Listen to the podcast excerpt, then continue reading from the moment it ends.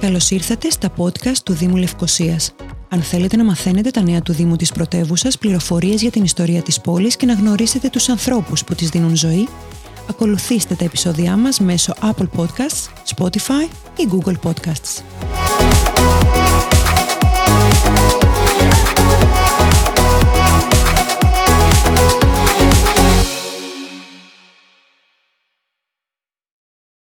Οδός Λίδρας, ο ιστορικός μακρύδρομος της Λευκοσίας. Τον έχεις περπατήσει πάνω κάτω χιλιάδες φορές, ενώ ακόμη περισσότερες έχεις καθίσει με τις ώρες σε κάποια από τα μαγαζιά που στεγάζονται σε αυτόν για φαγητό, ποτό και καφέ, ενώ έχεις αγοράσει πάρα πάρα πολλά πράγματα που χρειαζόσουν σε ένα από τα εμπορικά καταστήματά του.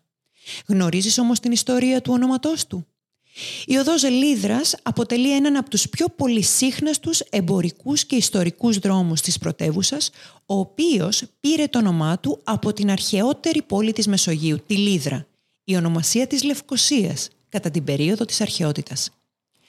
Η ιστορία της ξεκινά λίγο μετά το τέλος του Τροϊκού πολέμου, όταν οι Αχαίοι μετανάστευσαν στην Κύπρο ιδρύοντας τα δέκα βασίλειά τους – Δέκα μικρές πολυκράτη δηλαδή, οι οποίες επιβίωσαν από το 1050 έως περίπου το 330 π.Χ. Το βασίλειο των Λεδρών, όπως είχε αρχικά ονομαστεί η Λίδρα, δεν ήταν παρά ένας μικρός γεωργοκτηνοτροφικός οικισμός, μικρής σημασίας για την εποχή.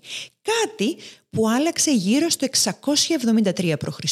όταν το μικρό αυτό βασίλειο του βασιλιά Ονασαγόρα, εξού και η ονομασία του παράλληλου δρόμου της, της Ονασαγόρου, μπήκε στον κατάλογο των βασιλείων που πλήρωναν φόρο υποτέλειας στον Ασσύριο βασιλιά Εσαρχαδόν.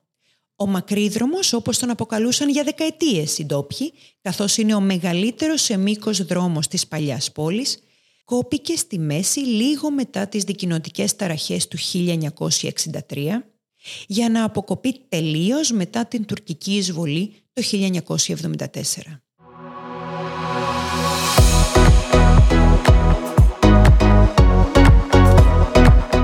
Για όμορφες ιστορίες και την πλούσια ιστορία της πόλης ακολουθήστε τα επεισόδια μας μέσω Apple Podcast, Spotify ή Google Podcasts.